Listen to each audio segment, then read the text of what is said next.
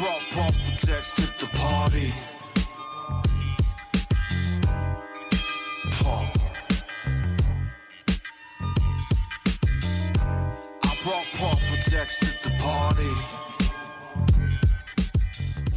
Hello, everyone, and welcome to episode 70 of the PDH Pod, the one and only Magic the Gathering podcast dedicated to the total exploration of the Pauper Commander format.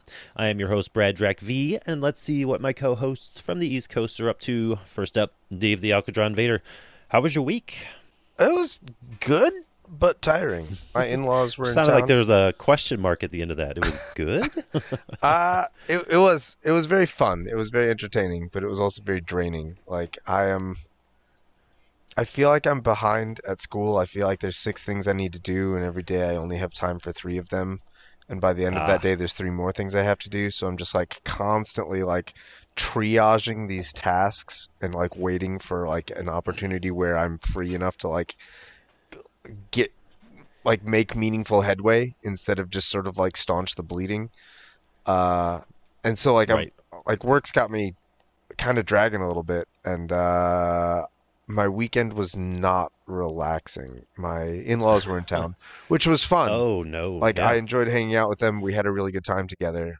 I was uh, sort of Sure, like but it's always like just that that is an exhausting event when Right. people are over for the whole weekend, Right, I especially like- family. I was constantly like on and you know like pl- playing hosts and you know making sure that they had everything they needed and they were comfortable and then also like exactly. being a tour guide. It was their first time in Boston on the East Coast like making sure that they had a good time. They were seeing interesting things. So like it was it was good. I enjoyed it. But I'm tired. Well, I think tonight you can relax and talk about some Pauper. Yes All right. Uh, next up is our resident PDH PhD, Liam, who just learned how to draft commander sets. How's it going? Look, okay, for those who don't listen to the pre-show, my playgroup apparently has a house rule, and by my playgroup I mean my my one LGS, where you're allowed to splash colors in Commander Draft. I thought this was a legitimate thing. yeah Apparently, we were, we were it's just not. hanging out at the just hanging out in the pre-show and Liam started telling us about the time he drafted commander and he was like my plan was to go red green and splash blue and I was like Fracas hold, and Splash Blue. hold up like what kind of Look, Hold up the a second. first What kind of draft are you the doing? first time I did a, a commander ma- a, a commander draft, I was barely a judge, and the store employee had said, "Yeah, it's draft. Of course you can splash." And in my head, I'm like, if I can have multiples of cards in my commander deck, of course I can splash in my commander deck. And I just never thought to look it up. Don't at me. I'm doing great this week. How are you doing, Brad? Amazing. oh, I am doing super well. About to be a little bit better because we do have a guest in the show, in the uh, episode with us this week. Dave and Liam, help me welcome to the show. First time guest, actually, a uh, fellow Midwesterner here, and uh, Dave's fellow member of the PDH Rules Committee, Ruffigan. How's it going? Welcome to the show. Oh, thanks for having me. Uh, I'm I'm doing good. Uh, happy to be Yeah, here. yeah, absolutely. It's been a uh, a long time coming. I'm glad we finally got you on.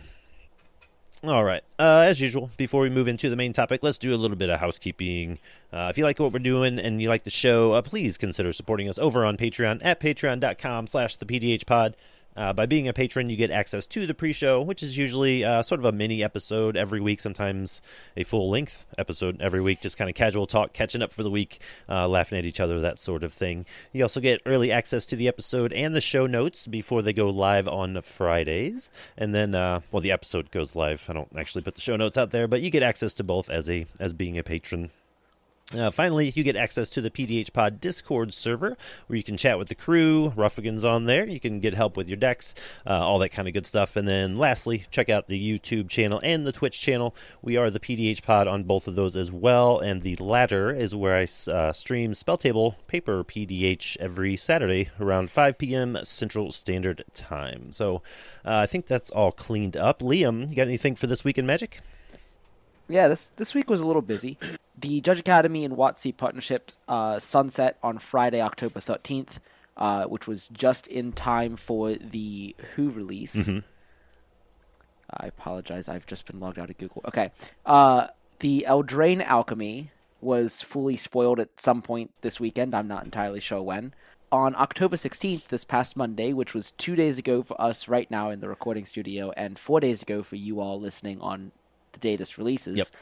there was it was it was very intriguing. Uh, lots of lots of guesses on what was going to get banned in what formats. Turns out the uh, the TLDR is that there's no changes. Yeah, apparently all formats are In- nice and healthy. Yeah, uh, according to WotC. and and in that same banned and restricted announcement where they said uh, TLDR no changes, they took that as a prime opportunity to advertise a, a new change coming to Magic. Yeah, very Uh, big and- and- change. A, f- a fairly big change. And the TLDR on that one is that draft boosters are now banned and limited. that was the banned uh, announcement they were actually wanting to get yeah. out there. Yeah, yeah, yeah. The, the, all all constructed formats are healthy. Uh, turns out draft boosters are a little OP when it comes to limited. uh, so they're going to beginning with the first premiere set of 2024, uh, which is Murders at Mar- Markov Karlov. Karlov. Karlov. Yep. Those two names are too close for being on two different planes. Yeah, right. Motos at Karlov Manor will have a new type of booster in Project Booster Fund. It'll have the play boosters.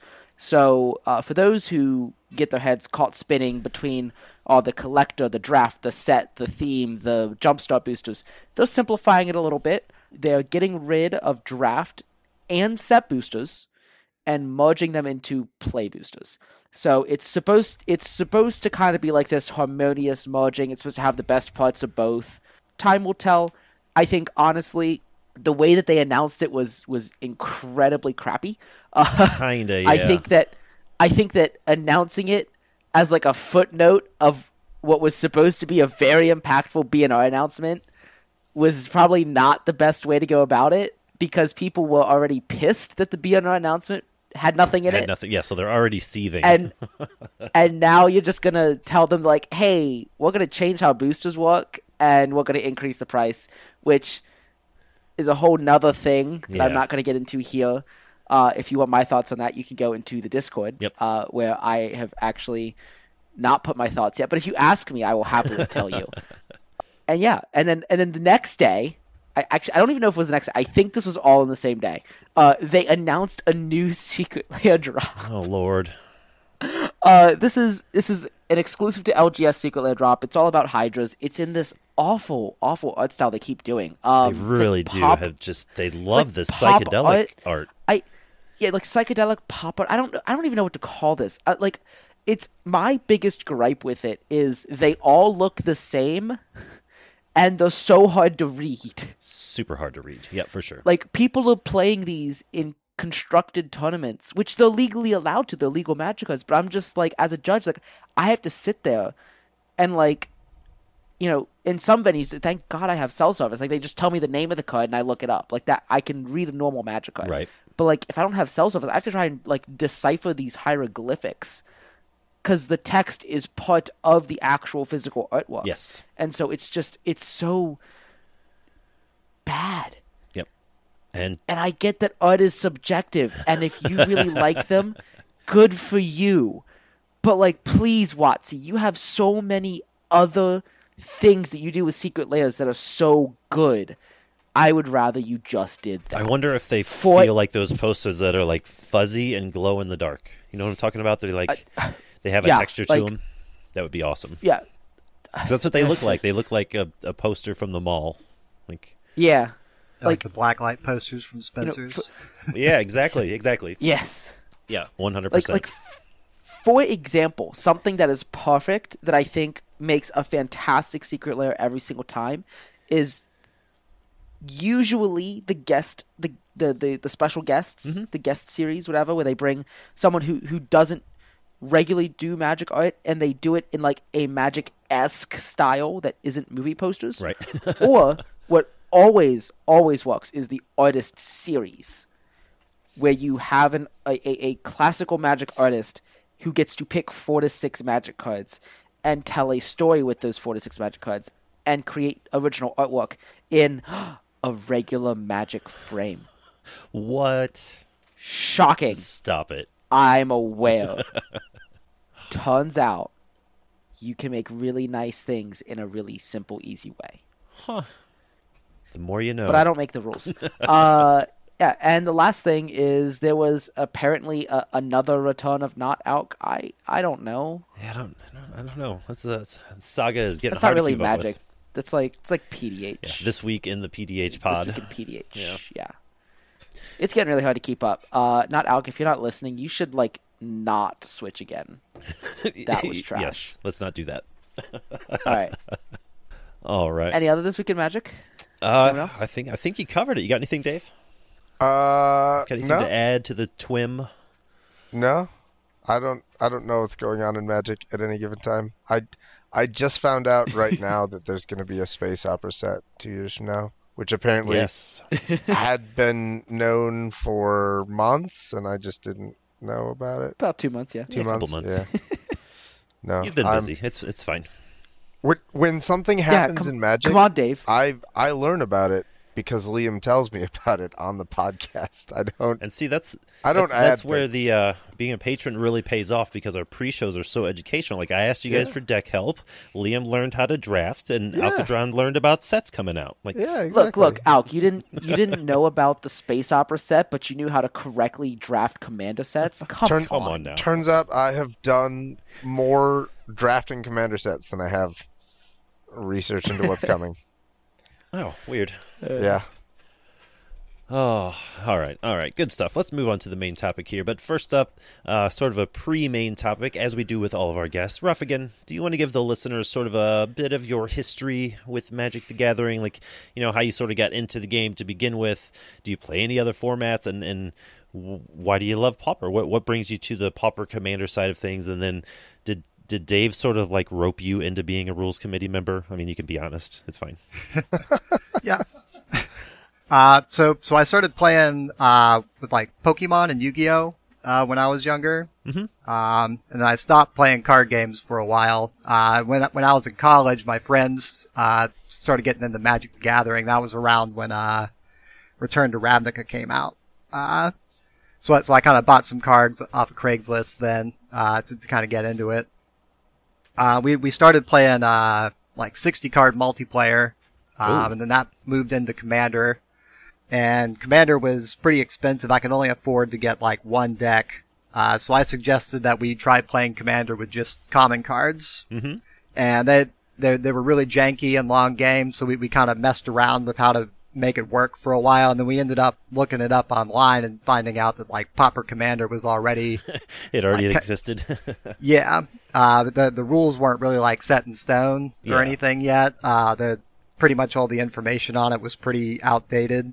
So I ended up I, I made a primer that was on tapped out, and af- it, it ended up being like the the biggest Pauper EDH resource for a couple years. Uh, that was what got me into the PDH home base. The original admin, Salty River, uh, invited me on to be a writer. At the time, it was just uh, Salty and myself. Uh, and this this guy named Derek. Uh, you might have heard of that guy. Um, yeah, once or twice. From there, I, I became a moderator on the PDH subreddit.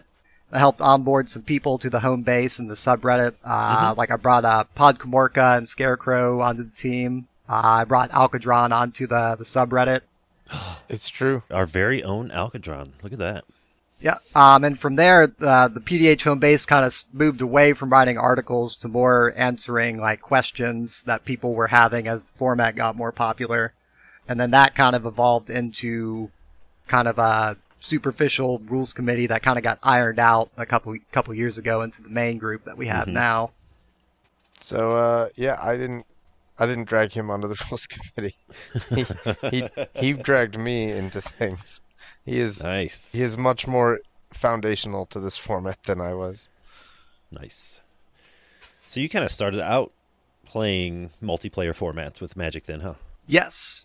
I played like Arena a little bit. That's really my only experience playing like 1v1 Magic. Mhm. And then so was it like I know you mentioned like the um the the the price of entry barrier and EDH, but is that like what what specifically drove you to play uh Pauper Commander? Was it like like you said it it, it mainly started out as sort of that barrier to entry and then you just sort of fell in love with it or how did that like you've pretty much stuck with it ever since. It kind of like the the main group of cards I bought uh, were pretty much all commons, uh, so that's kind of what I was what I Okay. was building with. And then I kind of heard about there being a 60 card like Pauper format, and that Mhm. that was kind of a thing to just play with commons. Yep. Uh, and and I, I kind of just liked the way it played uh, more than Commander as well, just like kind of kind of slower and A little grindier. less explosive. Yeah. Yeah, yeah, yeah.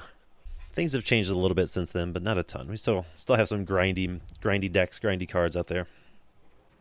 All right. Well, thank you for that little uh, snippet of your MTG life. But uh, we'll go ahead and move on to the main topic here. If you're an old Pauper player, like, well, I guess like Ruffigan is, like I am, like Dave is, you'll probably remember what a mess it was to play in person, 60 card Pauper specifically, what a mess it was to play in person a few years ago. And why is that? Well, mainly because Magic Online had a bunch of cards at common rarity on their platform that were never printed at common in paper. So if you wanted to play in a paper event, you had to you had to like actually ask the LGS owner or the tournament organizer which rules or which legalities they were using. Were they going to because the paper pauper had a different set of cards or legalities than the online MTGO specifically did. I think it was Card Kingdom with their original Rags to Riches event that really championed the use of the MTGO uh, ban list, if you will, their version of Pauper, and because it offered so many more cards, like I think it was late spring of 2019, MTGO and Paper Pauper were finally unified. I think this added something like 400 cards to the paper side of the format, which is huge, huge boon to the format just just right there. And it was certainly one of the biggest things that happened in the format for like ever, literally. And uh, basically, with all this being said, you may not know that in 2014, Wizards released a uh, master set, which is all master sets are reprint set, and this was no different. The only difference was that it was uh, specifically for in Magic Online. It was an M- MTGO only product. Uh, the set was Vintage Masters. It was initially created to help the vintage format, um, but sort of as a consolation prize, all of us Pauper players ended up getting some really sweet kind of format defining downshifts. Uh, so today we're going to go kind of do like a little.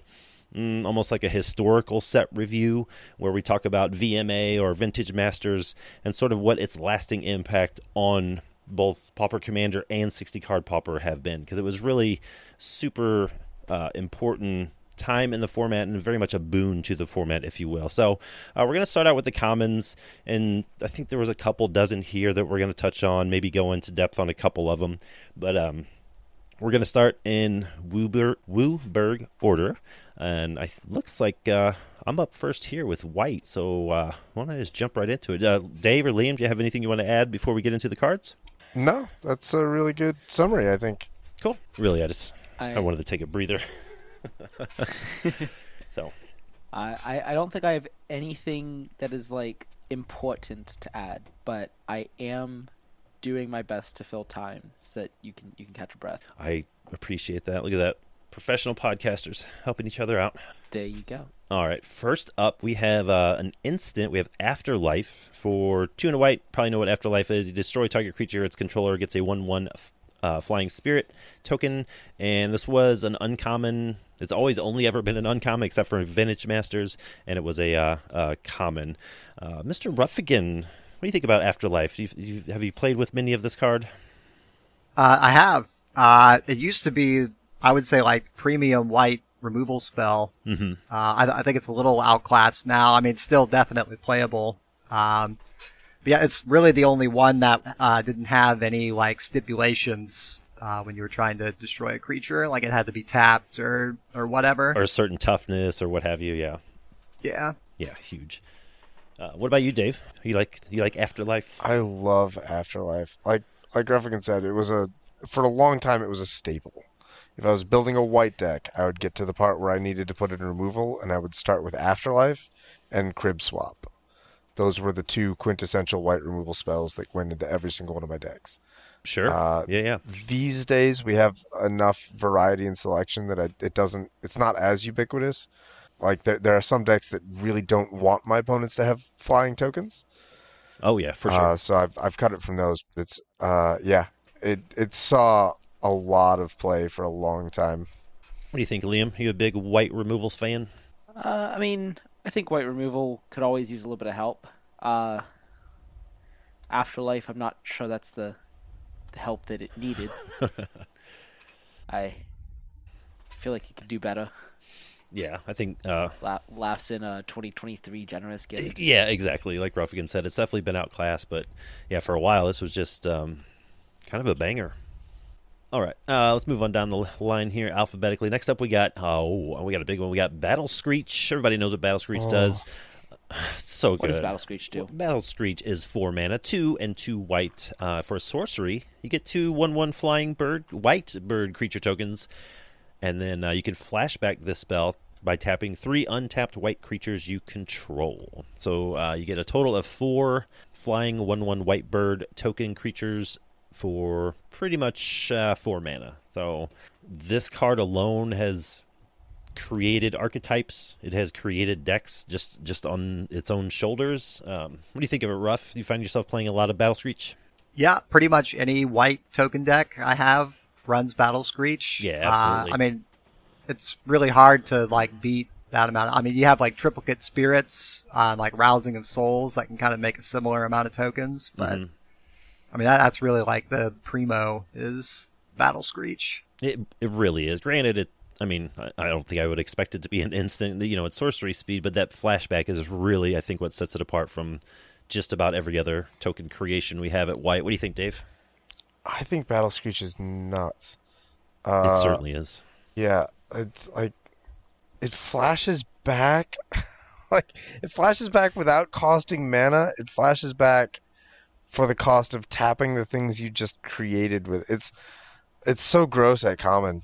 Yeah, and that's the thing a lot of people look past, and I didn't really realize it at first when I first got into Pauper, is like you make these tokens and then oh, I'm just gonna cast the spell again using those using some of the tokens I just made. The Like it's just tokens. like so silly, so silly. if th- there's another card whose flashback cost is tap three untapped white creatures you control. It's something like Gaze of Justice. I think it's a I think it's a callback to the old Fallen Empires card, Hand of Justice from Time Okay. Spiral. No one plays that card because it's terrible. because tapping three white creatures you control is wildly expensive.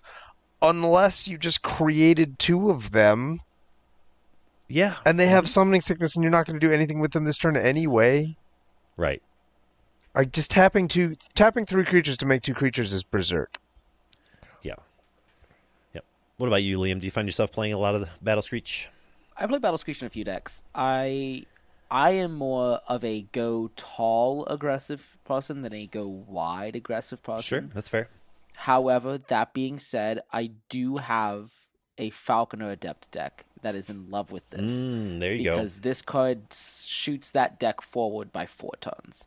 Yeah, that's a really good way to look at it. Like, If I mean the, the the whole point of Falconer Adept is to get it out turn three and start pumping birds out turn four. Battle Screech is one card that makes four birds that are identical to the birds that Falconer deck makes. So like it, it, it is basically launching the deck ahead four turns when it gets played. right. It is exactly. one of the all stars in that deck. Yep. And Without even a question. yeah, for sure. You know, and not for nothing, Battle Screech. You know, four copies of Battle Screech and four copies of Rally of the Peasants, and you got an entire kick-ass sixty-card pauper deck. Yeah. So, all right. Uh, I think we can dote on that card later. But next up, we got Gilded Light. Uh, for one and a white, it's an instant. If you don't know this one, I wouldn't be surprised because I wasn't totally sure. Uh, you gain Shroud until the end of turn. Basically, you cannot be the target of spells or abilities, and it cycles for two. Uh, this one's probably a little lower on the list of the ones we've talked about so far. But what do you think, Ruffigan? Uh, personally, I've I've never played with this card. Same Uh, here. Same here. Not not terrible. You can cycle it away, I, Uh, yeah, I guess. but, but yeah, its uses are pretty limited. Yeah, for sure. What do you think, Dave? Pretty. Uh, you, are you, are you in or out on Gilded Light? I've never played with Gilded Light. I don't know anyone who does. All right, it's 0 for 2. What do you got, Liam? Are you going to save Gilded Light, or is it uh, just a, a not juicer? I have played Gilded Light in exactly one deck before. Mhm. It was the Gavi cycling deck that came out with Ikoria. Uh, I'm Oh. gonna give Gilded Light a two thumbs up just because it has cycling, and cycling is like one of the best mechanics. There we go. It's, I'd say it's right there behind like Mutate. Yeah, I enjoy good cycling. I just never really. Maybe I just glaze past this card constantly. But yeah, I've never played it. I've never cycled it. But I can see that in a, in a dedicated cycling deck. Sure, go for it. I I have a number of decks that this card would just absolutely ruin, but I've never thought to put it into a deck. I feel like if Like- if, if someone's gonna noise marine me for thirteen, I don't want to take that away from them. I feel Sure. I feel honor bound to just let them have that. Like playing your card Just accept It's your like, fate. You, you earned that. Right. Like, if I if I noise marine someone for thirteen and they gilded light in response, like I just I I just lost a friend that day. Like I don't I don't need that kind of negativity in my life. yeah, especially with Gilded Light. Like it's not Right. a prismatic strands. It's not something actually good. You're, they're like, what is this card you just beat me with? Get out of here. Yeah. Uh, all right. Next up, uh, we got two white cards left. This one is one of two or three cards at common ever printed that actually cares about the order of your graveyard.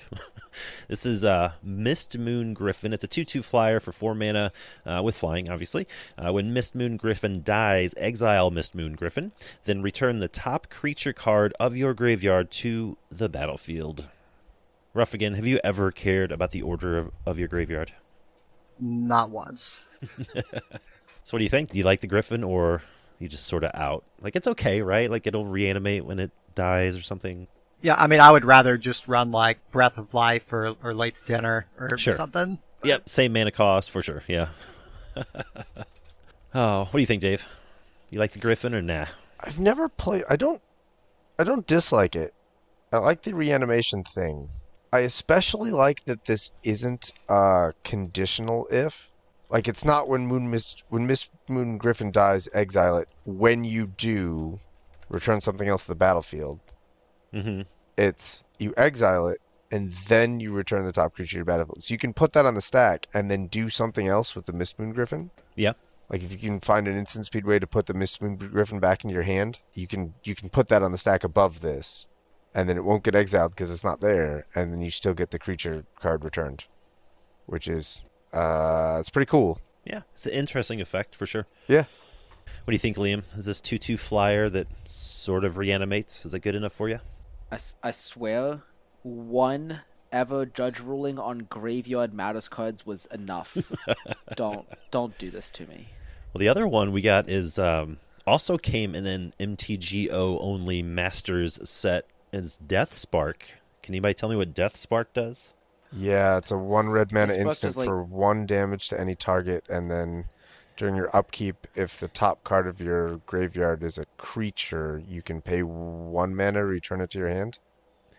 It, it, it- you're 99% correct. At the beginning of your upkeep, if Death Spark is in your graveyard with a creature card directly Creature above, above it, it. you can pay one and return it to your hand. Ah, so return Death close. Spark to your hand. Yeah. And it's got ugly was- Mark Tedin art of a bunch of like skinless faces with a bolt going through them back to front. Yeah, yes, you are 100% correct on Yeah. that. Yeah. yeah. No, that. Uh, uh, don't don't do graveyard matters cards, guys. Yep. Yep. It's I- it's awkward. don't be that person because it's even even though a lot of the cards only care about your graveyard there are the couple that care about someone else's graveyard Sure. so what what ends up happening is if you run one of these cards even if it only affects you everybody has to keep graveyard order Yep. Because you, yeah. don't uh-huh. don't do that to your table don't do that to them Yeah. Dave's trying not to lose friends over here with Gilded Light. Just don't lose friends with Graveyard Order. That's all we ask. please don't You can you can have my shallow graves when you pry them out of my cold dead hands.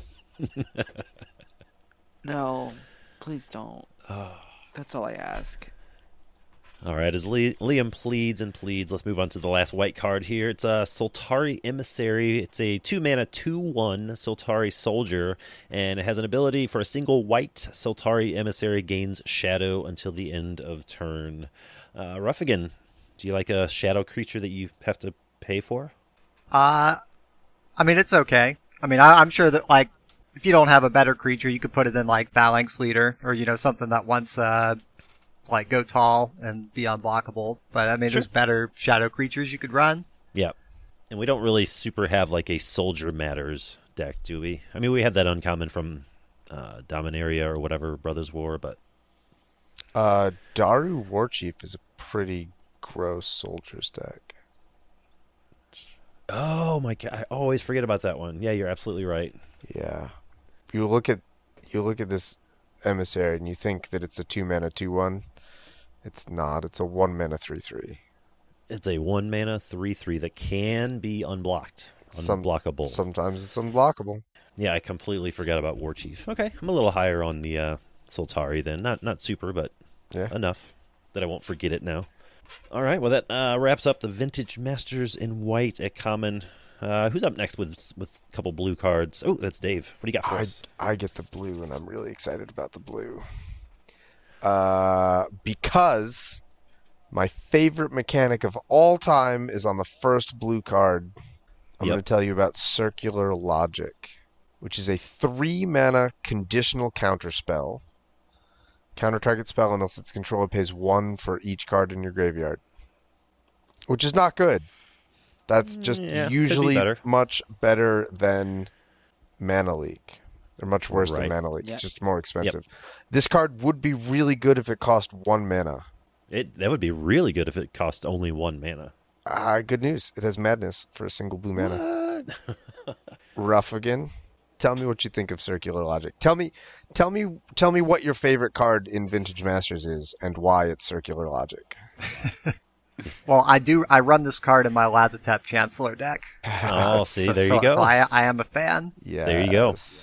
Now, I, I, I, I'll be honest. I rarely play with circular logic. I don't, I don't fully understand the interaction between discarding it and wanting to counter a spell at the same time. I, I need like a contact, like a situation.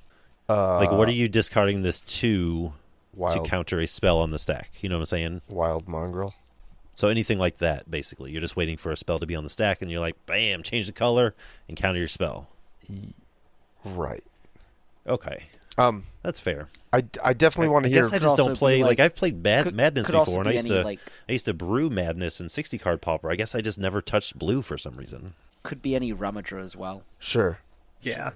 a lots of times uh, you madness is a powerful ability because it dodges a discard for you so if you mm-hmm. have a deck that's full of like rummaging or things like you know faithless looting thrill of possibility if you have a deck with lots of these draw and discard effects the the really powerful thing about madness isn't the the madness cost it's just that you are you are getting the benefit of those effects by drawing cards without getting the drawback of those effects by discarding cards. Because you're instead of discarding cards, you're casting spells. Right. That's ninety percent of the time. That's why madness is nuts. Uh, in the case of circular logic, it's nuts because if you have a if you have an instant speed discard outlet available to you, it's a one mana counterspell. yeah, that's pretty uh tight. Yeah, we we don't have Yeah. a lot of those. No, no, we certainly do not. Nope. How does Ruffigan feel about the madness on uh, circular logic? Uh, I'm a, I'm a big fan. Uh, like you said, any, any of the the rummaging or the looter guys that you're probably holding up anyways, in case you need to block with them or something, uh, just let you counter something if you need to. Sorry, what what was that other thing you said? In case you need to what? Uh, block. Don't understand. Block. I'm I'm sorry, what? what are these words? I, uh, does, do you play Magic I need you differently to repeat that again. I, I, I've never heard of that. Welcome to the show, Ruffigan. All right, circular logic, good for one mana. It's even better. This is one of the cards that I distinct like. 2014 was a long time ago. Like I do not. Yeah. th- to me, it feels like these cards have sort of just low key always been part of PDH. Uh, Mm-hmm. That's 'cause I, fair. Like I wasn't playing PDH for long before this happened. Circular Logic is, I think, one of the cards that I distinctly remember being excited about the downshift of it because I had a Grixis Battle Mage deck at the time, and I like we got it got a new Madness card, which I didn't think was going to happen because that around this time is when uh, I started. I don't know if this is like when the storm scale became popularized, or if Mhm. it's when I found out about the storm scale. But like I, I, I had a Grixis Battle Mage deck and I loved the way it played, but I was constantly complaining that Madness was a nine on the Storm scale and we were just never going to get new Madness cards. I was like, okay, like it's got these 20 Madness cards in it and that's it. That's all it'll ever have. Yeah. And then they downshifted Circular Logic in this in this like online set, and I was like, oh, we got 21. Like, Yep, there it I, is. I I lost it. Yeah, and that's one of those weird ones. Like I'm, I'm sure we'll come across a few of them today that it's never had a paper common printing. hmm It's uncommon everywhere else except for this one MTGO product where it actually gave it to us. So that was one thing that I really had to like wrap my head around when I first got into the pauper format. Is like, how is Battle Screech legal? Like my LGS has a hundred of them, but they're all uncommon. Like, what's going on here? So it just took a little while to get used to. But yeah, it's it's um there's a handful of them like that uh, that have never seen a, a common printing, but thankfully we uh they're legal in our format. hmm We got those quote unquote printings. Exactly. Let's talk about the only other blue card in this set. Okay. Killer Whale is a 5 Mhm. mana 3 5 with one ability. For a Mhm. single blue mana, it can gain flying until end of turn. Very flavorful. What do we think about a Killer Whale? I mean, I love whales. Uh, I have never played with this card though.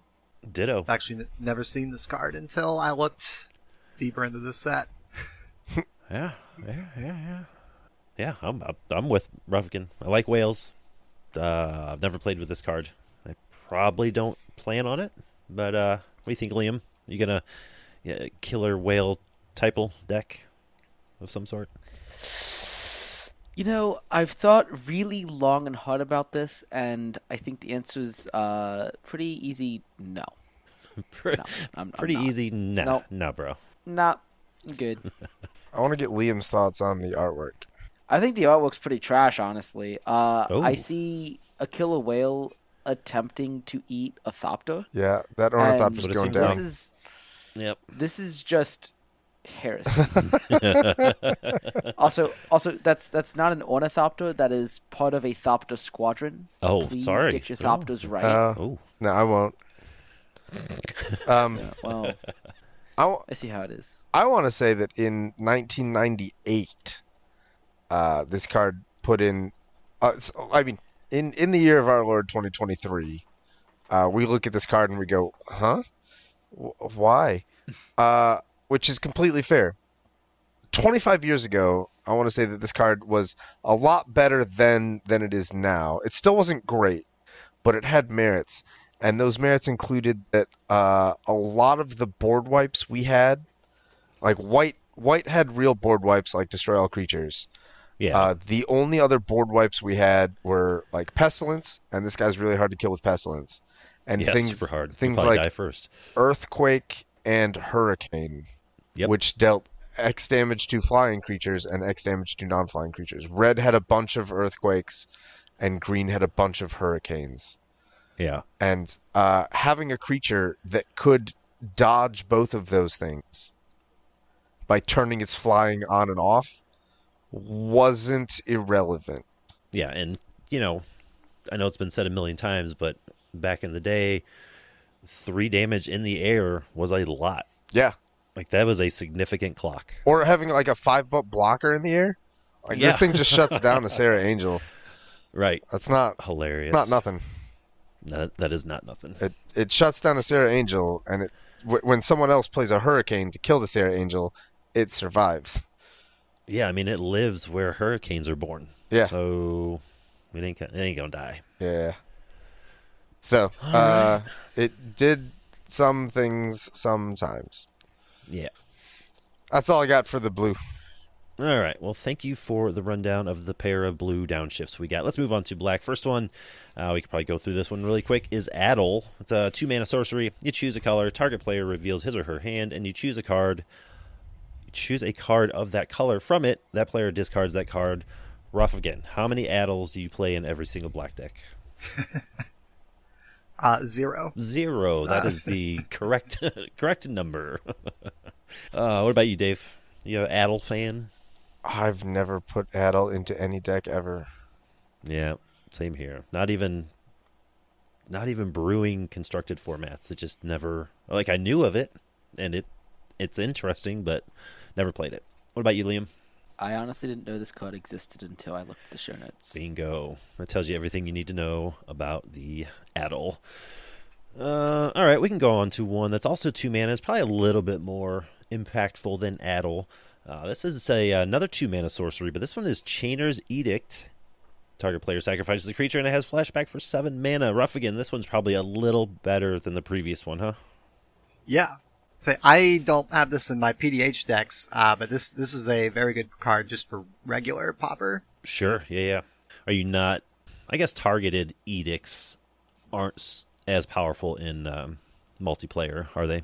No, not not when you can run like Innocent Blood and uh, right. Chain devils, all flesh bags, and all that stuff. Yeah. What do you think, Dave? You uh, you a fan of Chainer's edicts? I used to be. I used to have Mhm. Edict in every single black deck. Partly because I was like it in my local meta, the boogeyman in 2013, 2014 was um, Ascended Law Mage, Mhm. and you had to have an answer to it somewhere. Oh yeah, yeah, yeah, for sure. Because hexproof is infuriating.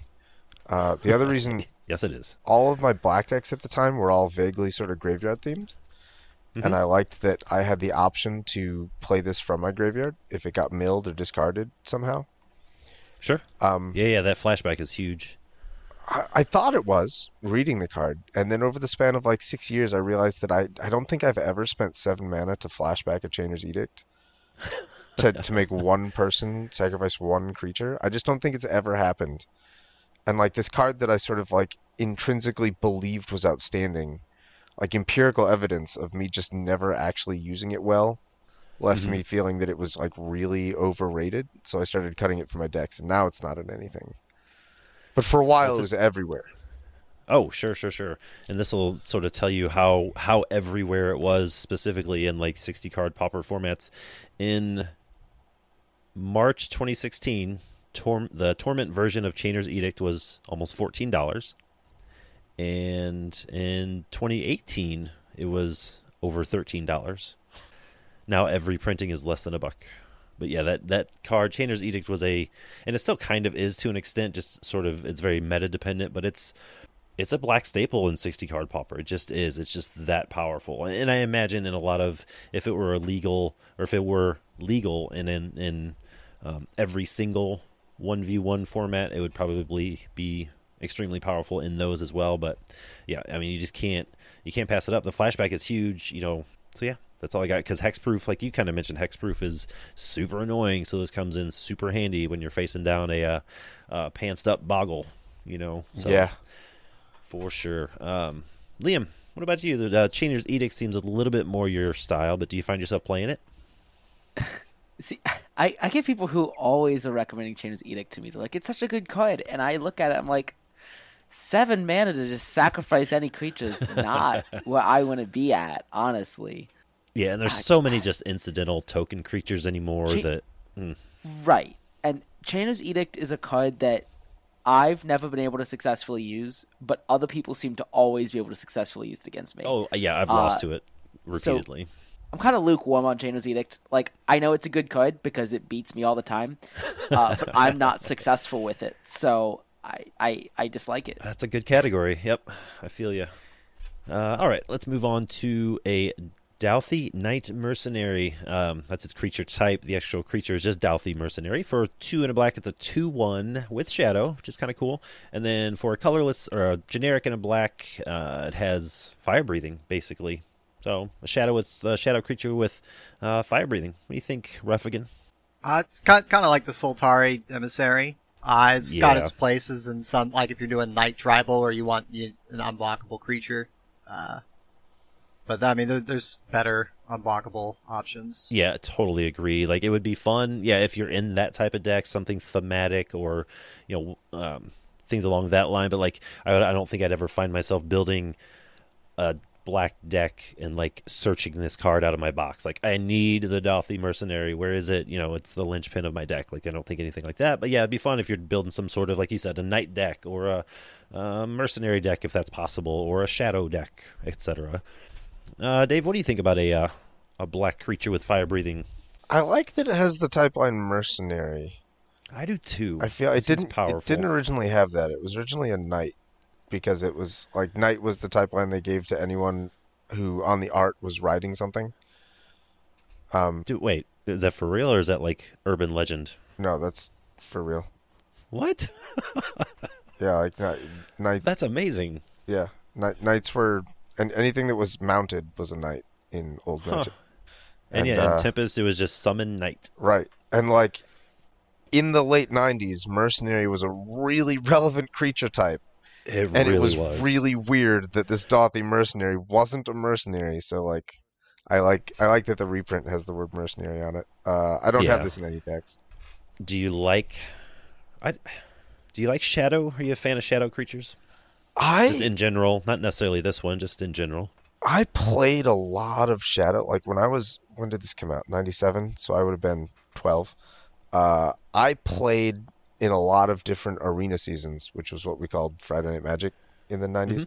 There were a lot of arena seasons where my deck was Shadow flavored. Like a lot of the old Vanguard arena seasons, I would build Mhm. Shadow decks for those. And they were all terrible, but I loved them dearly.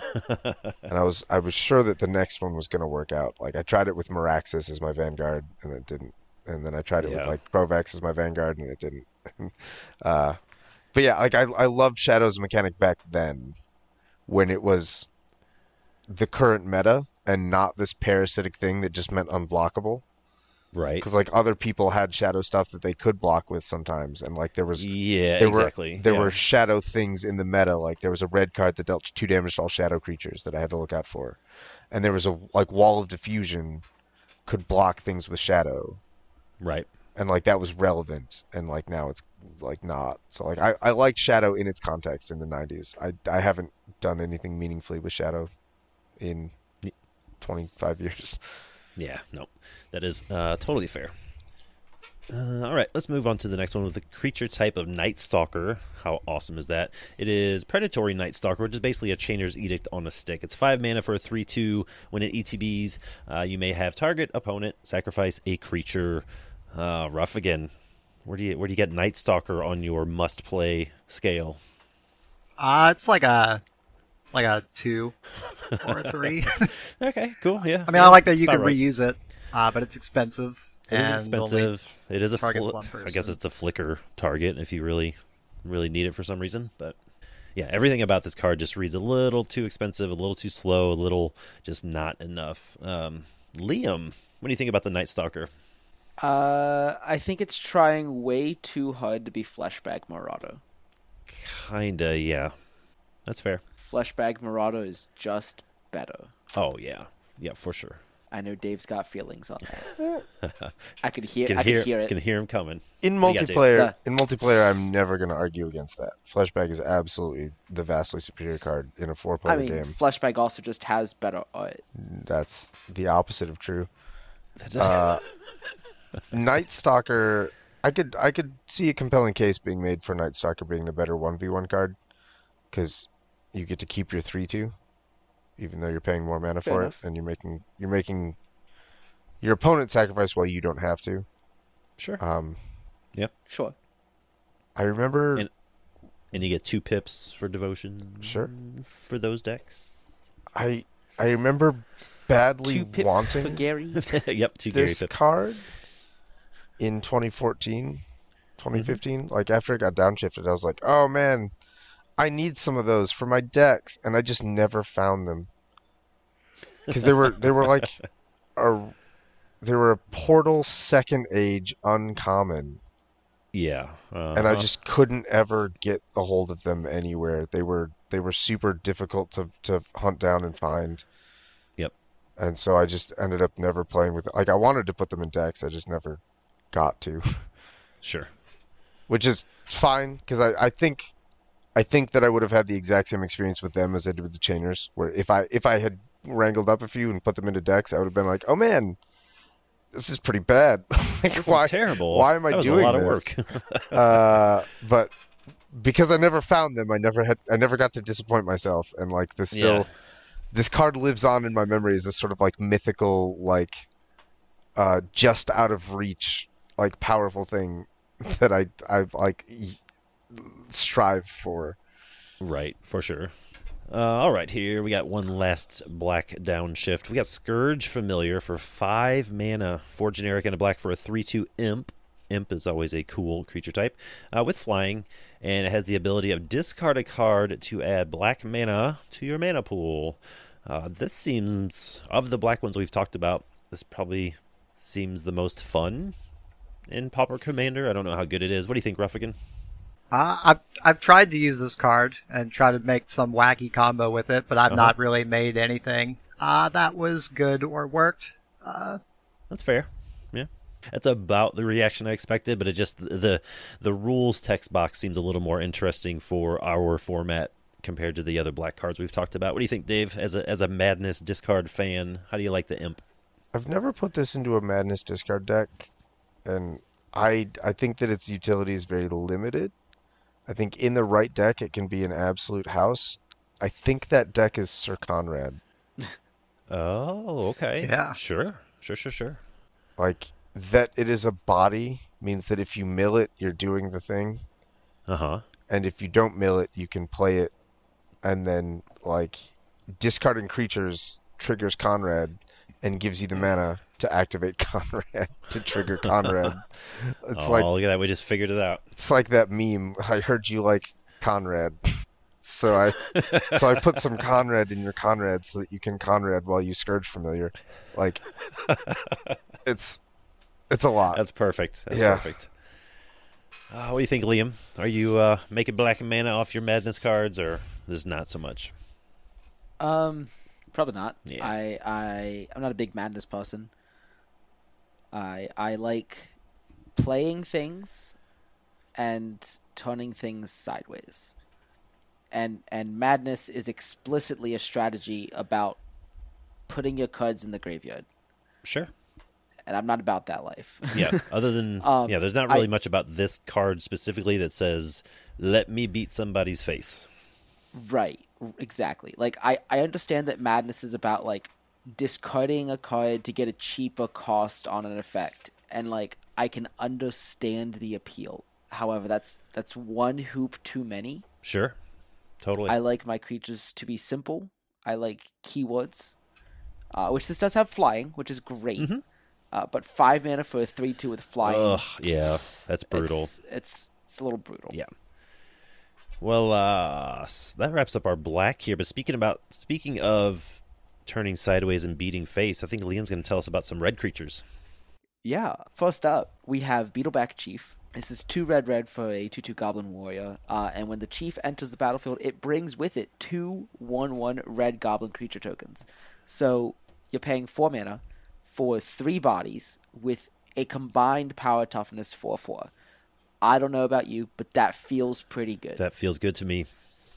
that feels really good when you combine it with the Goblin General, which is one red red for a 1 1. And when the General attacks, all Goblin creatures you control get plus 1 plus 1 until end of turn. So the General, when it attacks, is actually a 2 2. And it turns your Beetleback Chief into a 3 3 and the two 1 1s into 2 2s.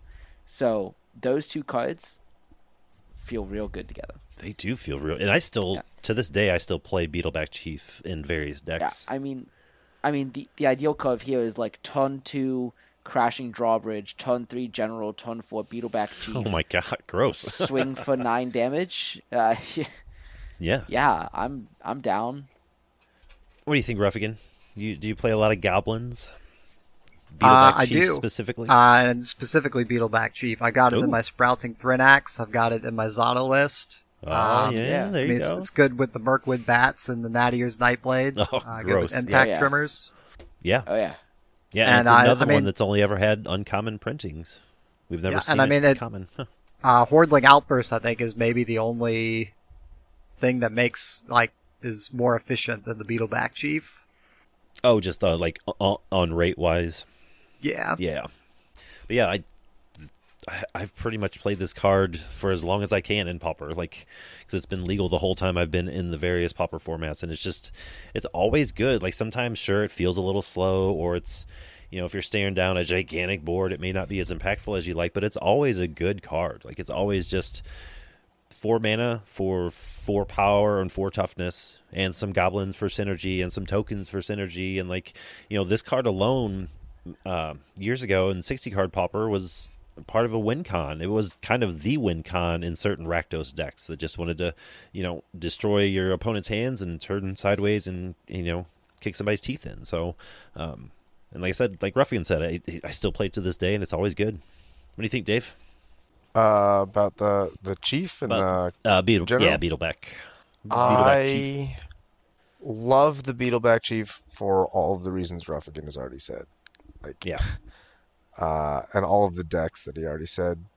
I I have a lot of red aggressive token making decks, and the Chief is just a powerhouse in all of them. Yeah, It was really hard to get for a long time. like, Like, to get physical copies of. yeah, like I I have vivid memories of uh, trying to find one for uh, some decks a long time ago, and the store didn't have any, and I didn't wasn't doing any online ordering. Uh, some a person in the store had one, but I didn't have my trades on me, and he just gave it to me. And oh, like I nice. I didn't know him before that. Like after after that, we became close friends. We we hung out a lot. Yeah, But that that was like how we met, and I I am still super grateful to that person and this card has had nine printings and it's the same art every time. every time. Why would you mess with a It classic? is good though. It is very identifiable. Uh, Here comes Dave. you can hear it.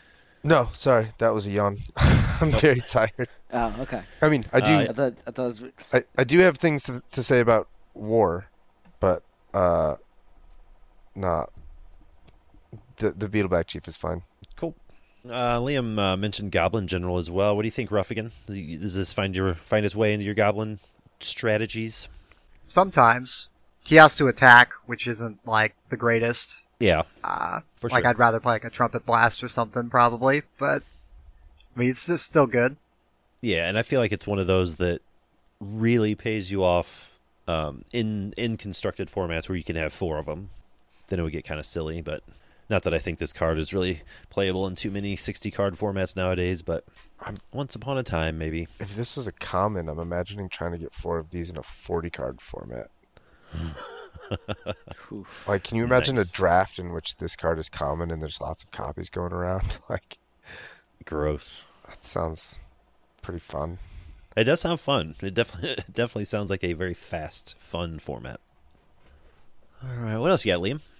Yeah, uh, I also have Goblin Commando. This is five mana, which is, is a little much for goblins, and especially because it's only a two-two. But when it enters the battlefield, you do get to shock a creature. So I, I, I definitely think that five mana is a little much. Uh, four mana would have been pushing it. I'm I'm not entirely sure what they were thinking here. Yeah, I feel like 2023 Magic, if they functionally reprinted this, it'd probably be three mana. I, Right? I agree. Yeah, There's there's no way this is five mana in 2023 Magic. yeah, for sure, for sure. especially because this was originally printed at an uncommon. Uh, yeah, starter 99. Yep. And I know that we just made fun of it in 2023 Magic, but it was apparently reprinted in 2020 Magic, so I don't know. It certainly was right in Jumpstart. Yep. apparently they thought it was good enough to reprint. Uh, At uncommon again. yeah, Huh.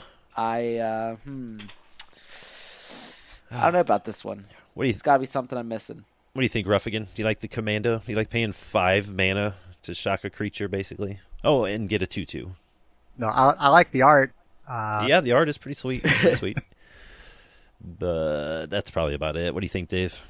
Nothing much going on here. Move along. Nothing to see. Yeah, that's fine. Yeah, exactly. All right, looks like we All got right. uh another goblin. Wow, what do you got? One more red common. It's also a goblin creature. Uh, it is Skirk Drill Sergeant. For one in a red, you get a 2 1. Uh, it's already much better. Uh, and when the Drill Sergeant or another goblin dies, you may pay two and a red. If you do, you reveal the top card of your library, and if it is a goblin permanent, put it onto the battlefield. Otherwise, put the card into your graveyard. So, this seems like a very interesting way to use up extra mana as things die. Because, you know, it, in, in a mono red deck, which goblins tend to be, by the time you hit about turn 6 or turn 7, your hand's probably empty. Seems like a good way to use up that extra mana. I don't know how I feel about, like, having to put stuff into the graveyard, but I do like revealing things and putting things into play for free. That's, that's great. Yeah, I'm a decent fan of this card outside of the the graveyard uh, text. Uh, what do you think, Ruffigan? I guess it's very interesting. I just don't know where I would use it. Yeah, I mean it's kind of hit or miss. Uh, like I, I had it in uh, I made my Uglúk of the White Hand deck. Uh, I had it in there. Uh, worked sometimes. And it is, I mean, not for nothing. It is, it did get downshifted from uncommon, so I guess it could be your commander if that's what you're going for. But it just seems, um, yeah, very, wouldn't do that? very hit or miss. Very hit or miss. But I like it. It's a very cool concept. I like the, I like the effect. I just don't know uh, how reliable it is. Do you have any luck with the Skirk Drill Sergeant, Dave? I don't. I I used to try it in some of my old goblin decks. I have an airdrop condor deck that Mm-hmm. like sacrifices its goblins, and you'd think this would be really powerful, but like the goblin count in my airdrop condor deck is a is a high thirties. So Yeah. if we if we want to round that to easy numbers, like there's probably a one in three chance that you hit a goblin with this guy, and that means that Ri- by the Right. you're spending on average like eight or nine mana to put a For goblin one into play one or free. I, I mean, sometimes you hit the chief, and it's like, man, sure, sure. I spent eight mana on uh, three goblins from my deck for, for like without spending cards from my hand. Like I got it. Yeah, That's look at cool. me. But Yeah, like I got there.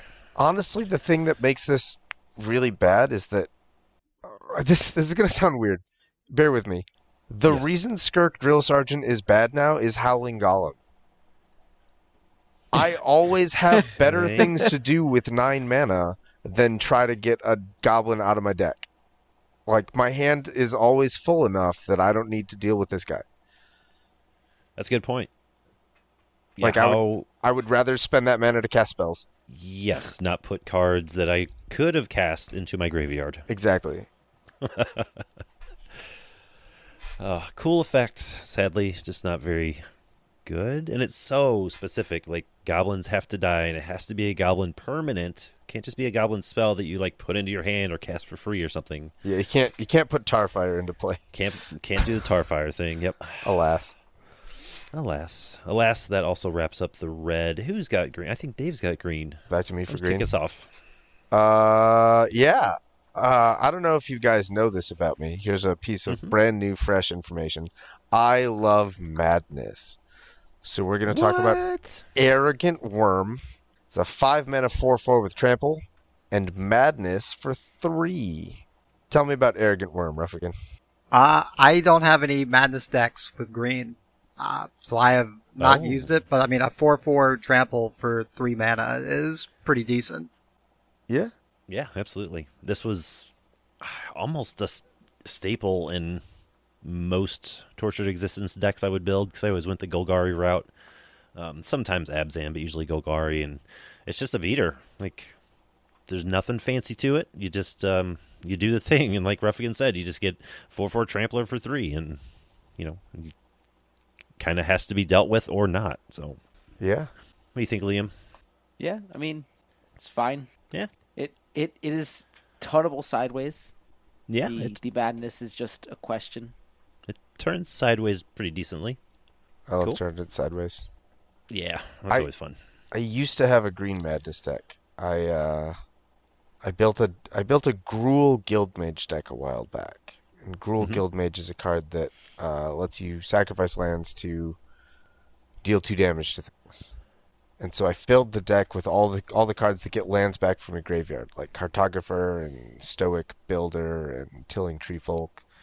Sure. And, and I was like, well, if I'm getting lands back from my graveyards, I might as well run a value engine that involves all the tormenting voices and uh, Thrill of Possibilities, and Electric Revelations. And then I thought, well, if I'm running all of these discard engines, I'm going to add all the madness as well. And so I added every madness card in red and green. And the deck was really entertaining, but really confused about what it was trying to do. It was trying to do like seven different things, and it did all of them like vaguely sort of okay, but it didn't do anything great, and I ended up taking it apart. Yeah, that's For a good descriptor. The deck is was confused. Deck is very confused. Uh, but I, for a while, I had a deck with both Arrogant Wurm and Reckless Wurm, Mhm. and I would madness them both into play. It was really good. Yeah, and it's not that like maybe it was back in the day. I'm not totally sure, but like you know, four four for trample is fine. Just like Liam said, it's totally fine. And even if it you know is gonna get swallowed up by your opponent's creature or never actually damage your opponent, just being able to cast it for three mana just it, it makes you feel good. It just has a good feeling when you're able to madness madness this out onto the board. Yeah.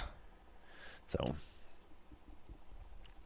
yeah, I think we probably talked about it that a little more than we should have. What else you got?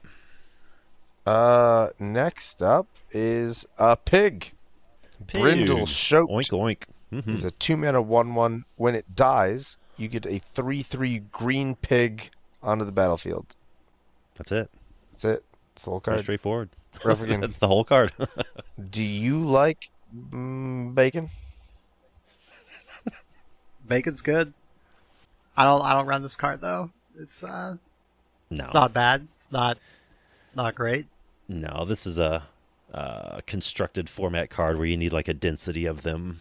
Because sure, you can do it once. You can sacrifice it to a carrion feeder and get yourself a three three and like high five yourself because you don't have any friends left. But like that doesn't do much in a multiplayer situation. You know, it's more of like a one v one where you can have four of these on board. And now all of a sudden you went from four power to twelve power. Like here I come, I'm gonna get you. But I don't think they do a whole lot in PDH. What do you think, Liam? Are you a uh, this isn't the best boar we have in the format, but do you like it? Uh, I like it. I I like that. I I pay two mana, and yeah, I get an undercosted creature, but when it dies, I get a, a better costed creature. Sure.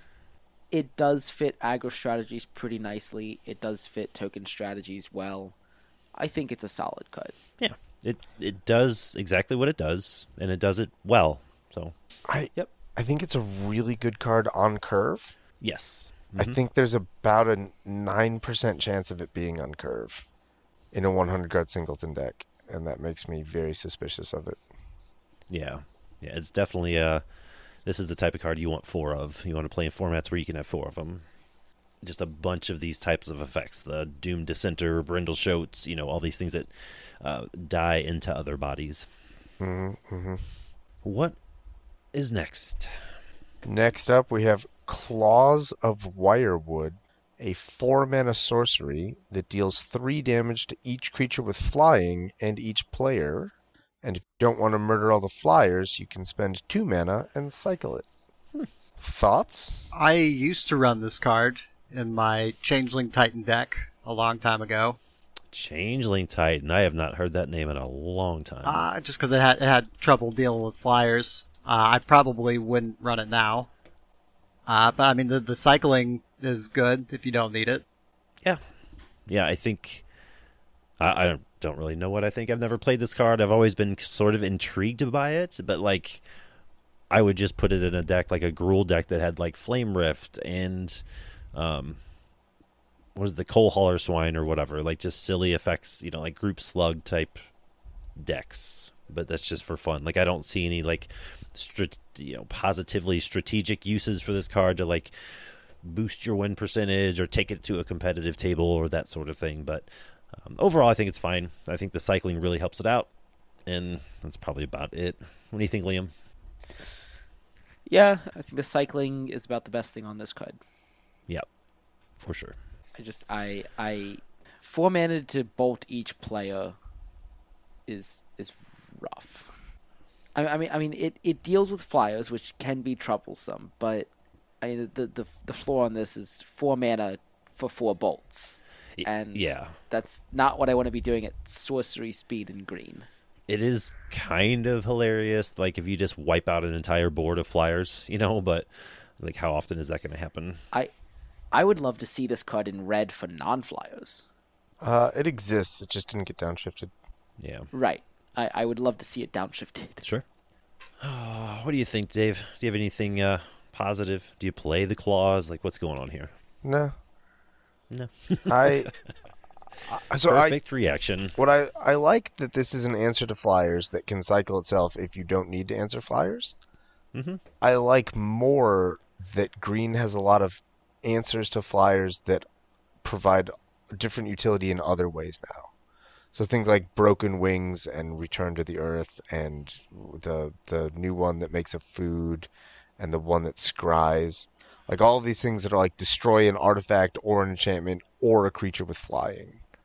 Like that is the kind of like versatility that I want out of my Sure. anti-flying tech in green, and being able to like being able to kill all the flyers is nice.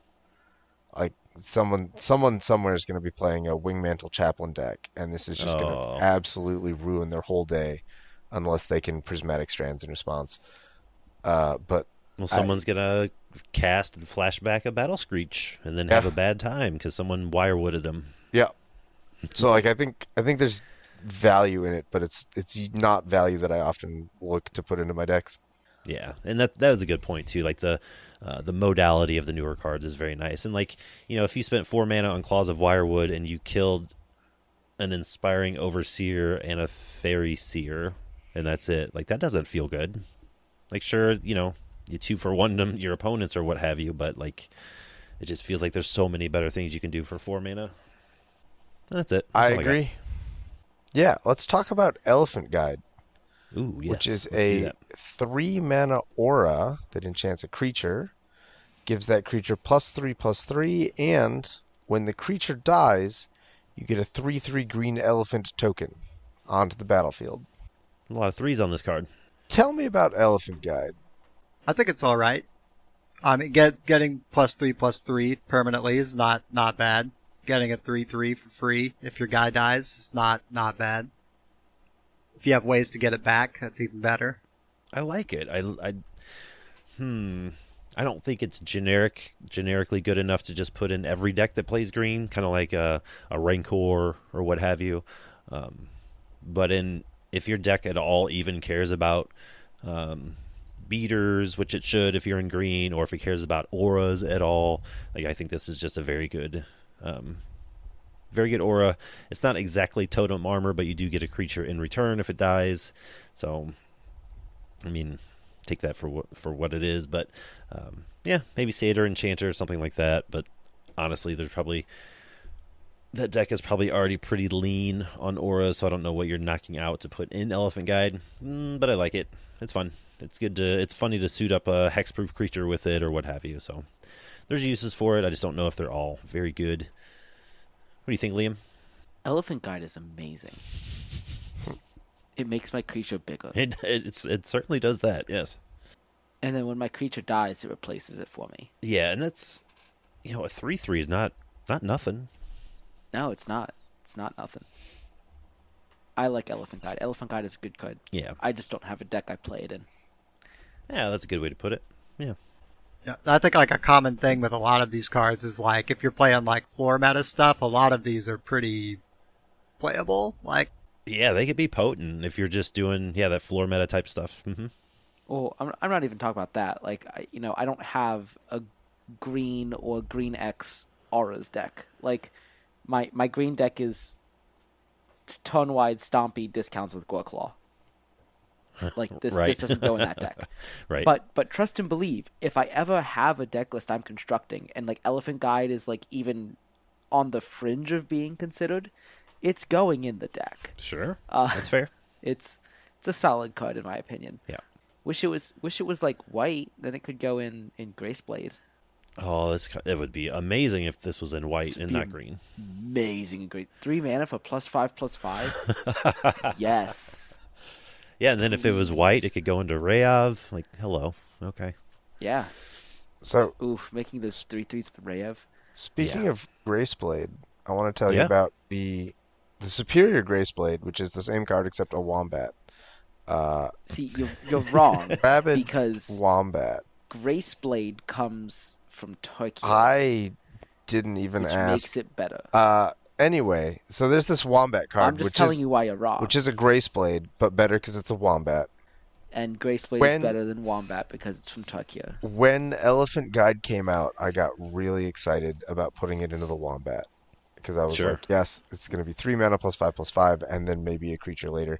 I got really enthusiastic about it, and then it was in the deck for like a month before I realized it was 2014, and I didn't get the creature because the wombat didn't die. Moving to the command zone was a replacement effect. And so I could Oh. either get the, the elephant token. If I wanted the elephant token, I had to put the wombat into my graveyard, which I was never ever going to do because I had no way to get it out of the graveyard, and it's the only win con in the entire deck. So, in Oh, a no. fit of pique, I took Elephant Guide out of the deck and replaced it with Oaken Form, Uh huh.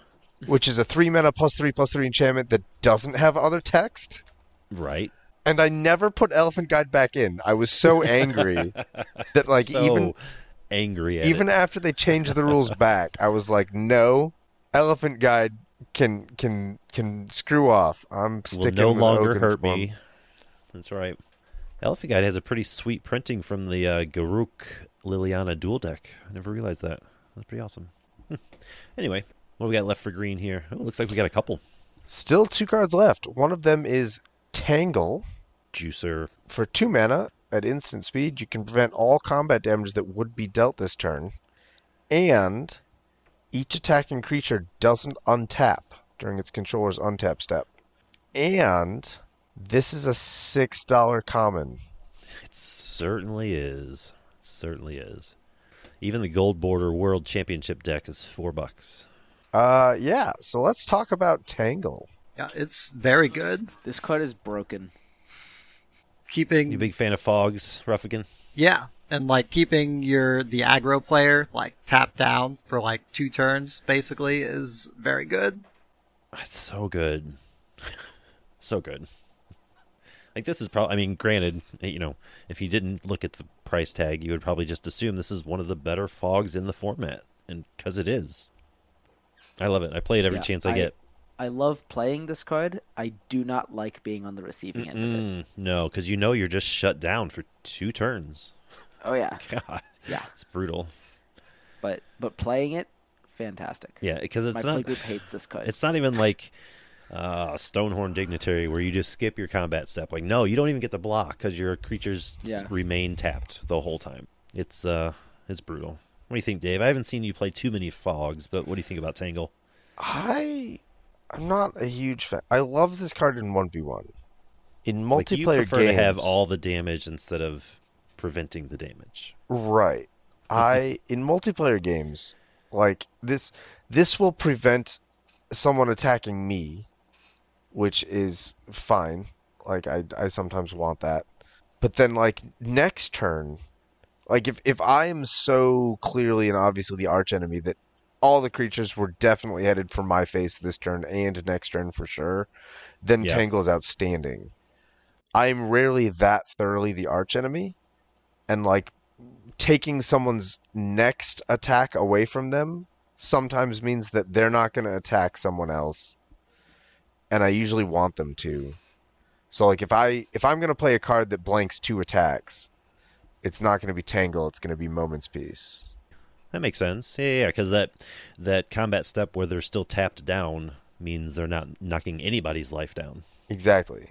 Yeah, that makes sense. Whereas like yeah, I Moment's hadn't really I get it like that. I get to I get to choose which two combats I blank instead of like Tangle you get to choose the first one and then the second one just happens. Right. Moment's Peace lets you choose them both, and I, I'm I'm very happy to pay extra mana for that, and also not pay six dollars. Yeah, the six bucks is kind of crazy. Yeah, a little bit. All right, we got one green one left. What is it? Tribute to the Wild is the Fleshbag Marauder of instants. For two mana, uh, each opponent sacrifices an artifact or enchantment. What do you think, Ruffigan? Are you edicting artifacts or enchantments? I tried using this in the past, and I was just running into. Uh, not all of my opponents had artifacts and enchantments, so it was kind of not doing. Sure. I think it's probably better now that people have treasures and clues and foods and stuff, uh, so you can just kind of get Yeah. incidental value. Yeah, like I I did play this a little bit. I found that you really have to have in mind specific targets for it. You know, you can't just like willy nilly fire it off and hope you get something good. Like you have to hope at least one of your opponents has a gigantic artifact creature, a Voltron up artifact creature, or uh, you know some crazy powerful enchantment on board, and then just hope that you get some in- incidental value from the rest of your opponent sacrificing stuff. But it just didn't come up that often. Like this card reads way better than it actually plays, at least in my experience anyway. What do you think, Liam? Yeah, I. My problem with this is the same as Chainer's Edict. They get to choose what goes away. Yeah, I don't like letting my opponent choose what they lose. yeah, Because especially if you draw this on like turn twelve and everybody's Right, board 'cause- is full. Like, yeah, Right, like they're always going to choose like the worst thing, and I want to choose the best thing. and it's weird how that I, happens. yeah. our, our goals just don't align. yeah, they often don't. What do you think, Dave? So I think it. I think a very small template change could make this really powerful. Okay. If this got switched to choose one, each opponent sacrifices an artifact, or each opponent sacrifices an enchantment, I think that would make it much more powerful because that does give you a little bit more control over what they're sacrificing, which is what Liam Oh. wants. Okay, Uh, yeah, I yeah, I, think- could totally see that. I think that would make this card playable, but it's not that. Like, if, if someone has an oubliette and I really want to kill the oubliette, I play Tribute to the Wild, and they're like, I'll sacrifice Arcane Signet. And I'll go, don't! Yeah, right. like, that's not helping anyone.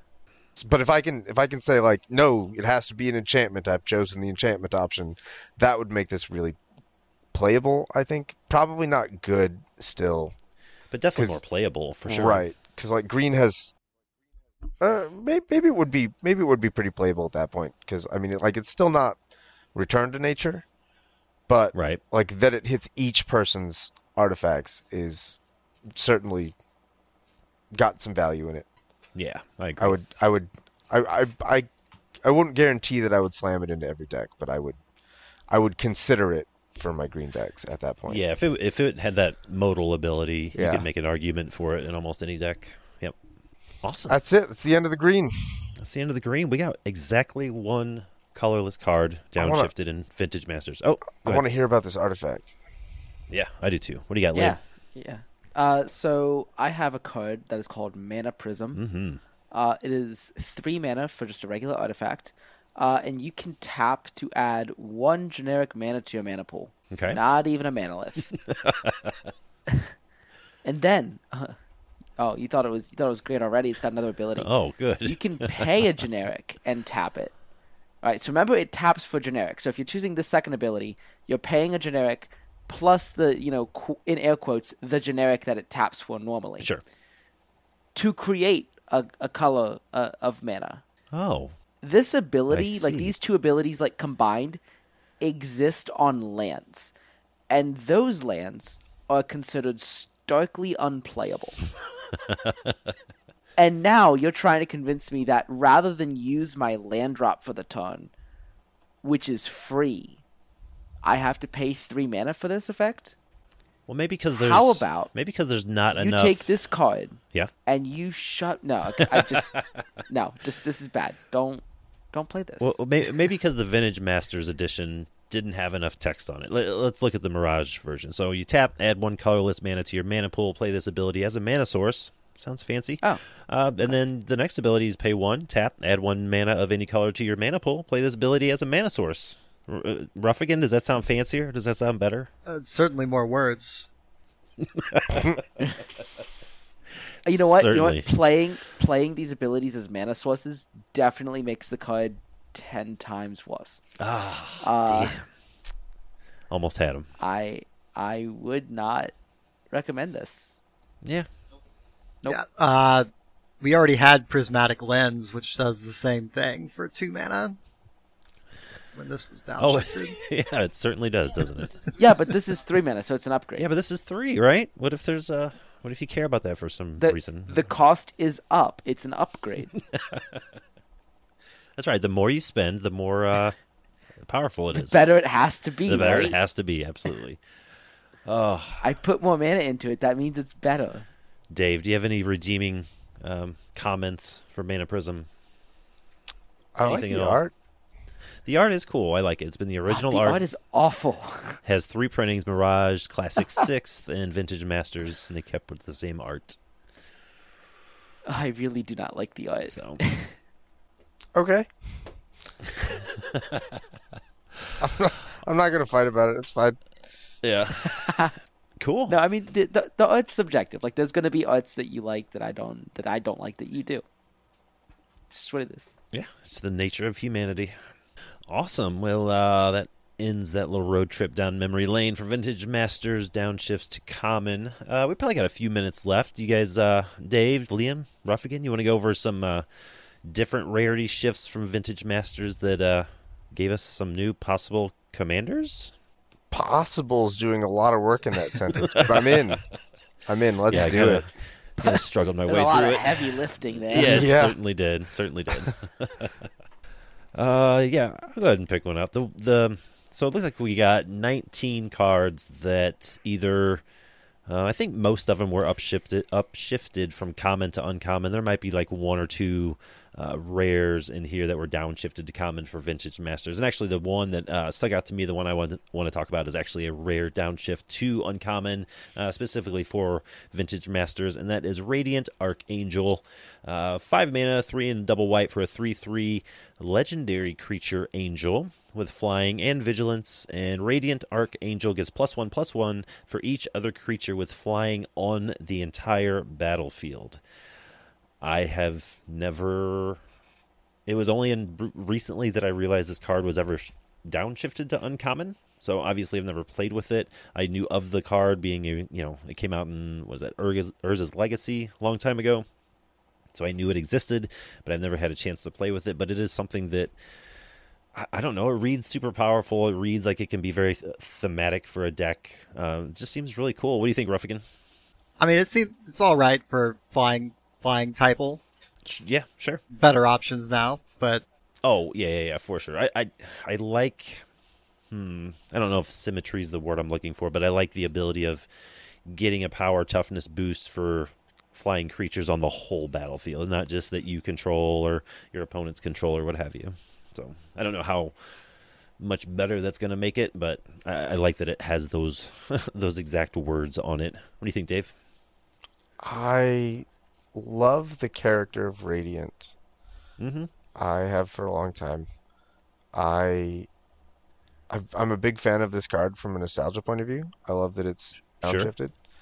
Uh, w- when it was downshifted, I thought about building a deck for the sake of nostalgia. Uh, I thought at the time that like flying typal would not be very interesting. I thought it would be Mhm. very linear and one-dimensional, and I was like, yes, I have the big, I have the thick commander. I can do the thing. Like I wasn't, I wasn't super excited about that sort of play pattern, so I didn't.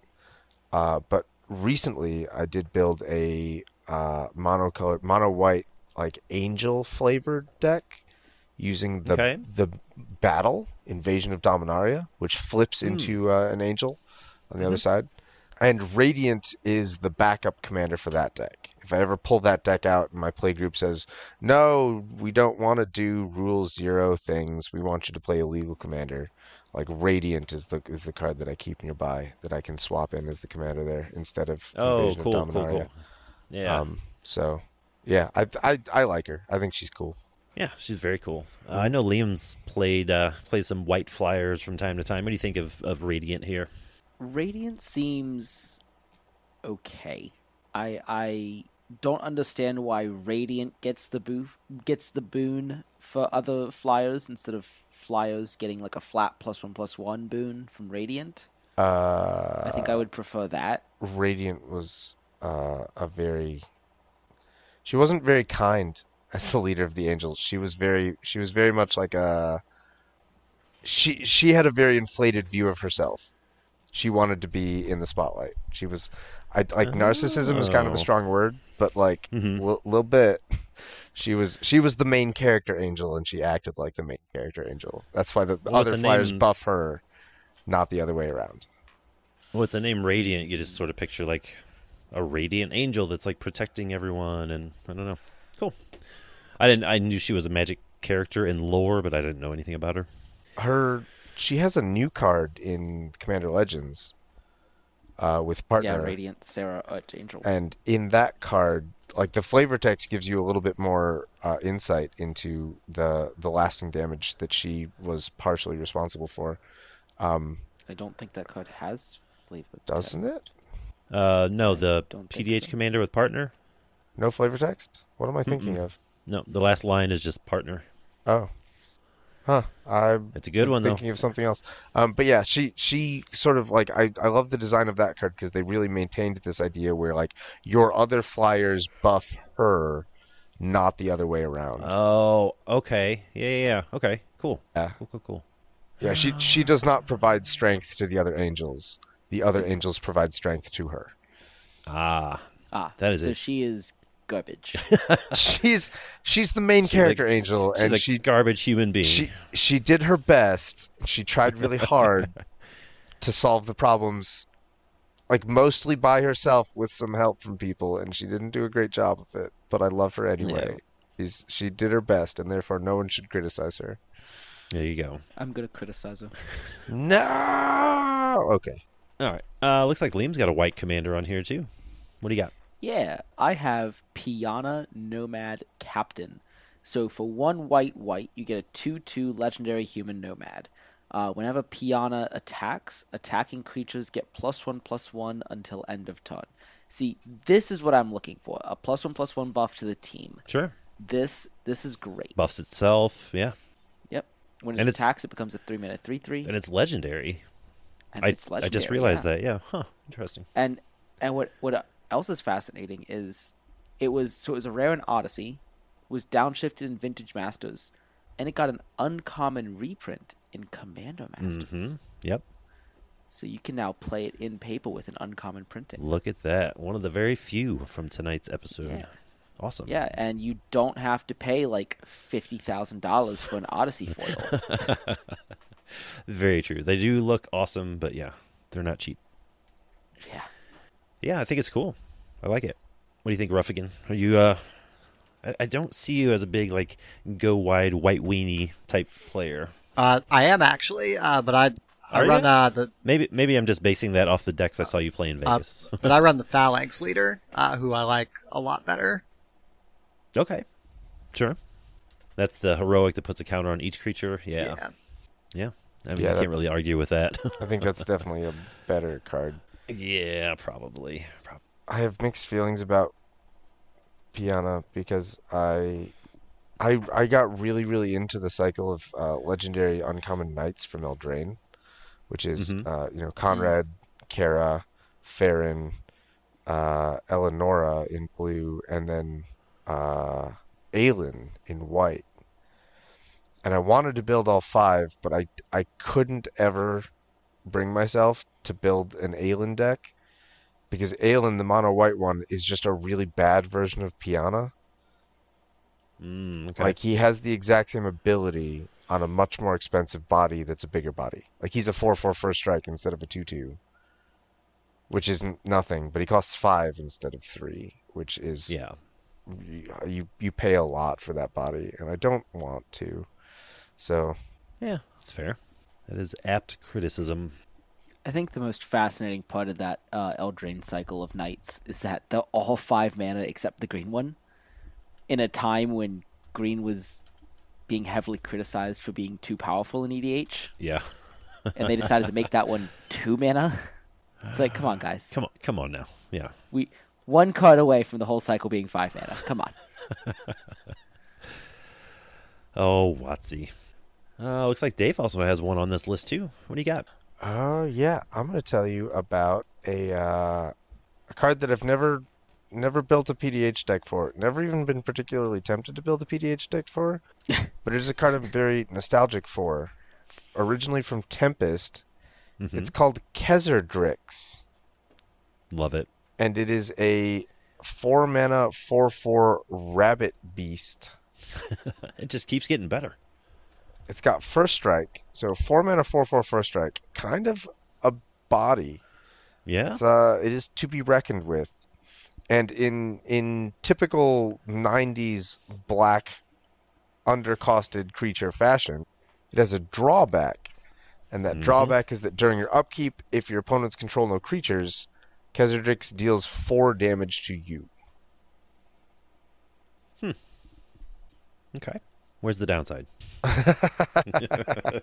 Uh, yeah, there's not much of a downside. Uh, it's a it's a pretty good beater.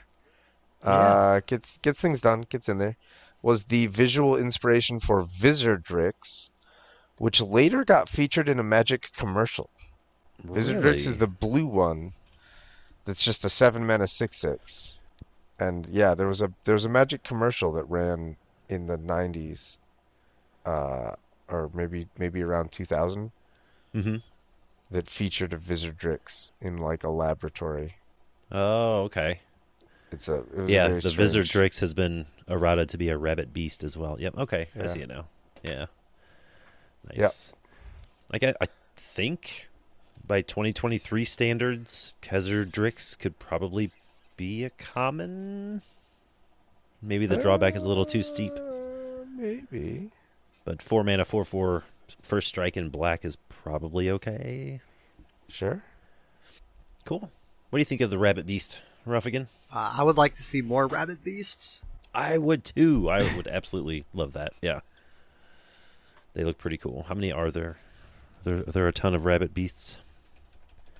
Let's see. I give it five max. Let's see. There are three cards where the card type is inclu- is rabbit beast. There is Jackalope Herd, and the two we spoke about, Kezzerdrix and Vizzerdrix. Yep, that's it. Interesting. All right, it looks like we have a couple here that uh, either Ruffigan wanted to talk about or we wanted Ruffigan to talk about. I wanted Ruffigan to talk about them because he said some really wanted Ruffigan to talk about them. he Okay. said some really interesting stuff about them in the pre-show, and I want to make sure all of our regular listeners get to hear that as well. Yeah, let's do it. Yeah. What do you got, Ruff? Uh, they are two green creatures. Uh, they're both worms. The Penumbra wurm and the symbiotic wurm. Um, they both have very similar art doing the same pose. They both do very similar things. Uh, Yeah, the classic magic worm pose. Yes. Uh, and when they die, they both create tokens.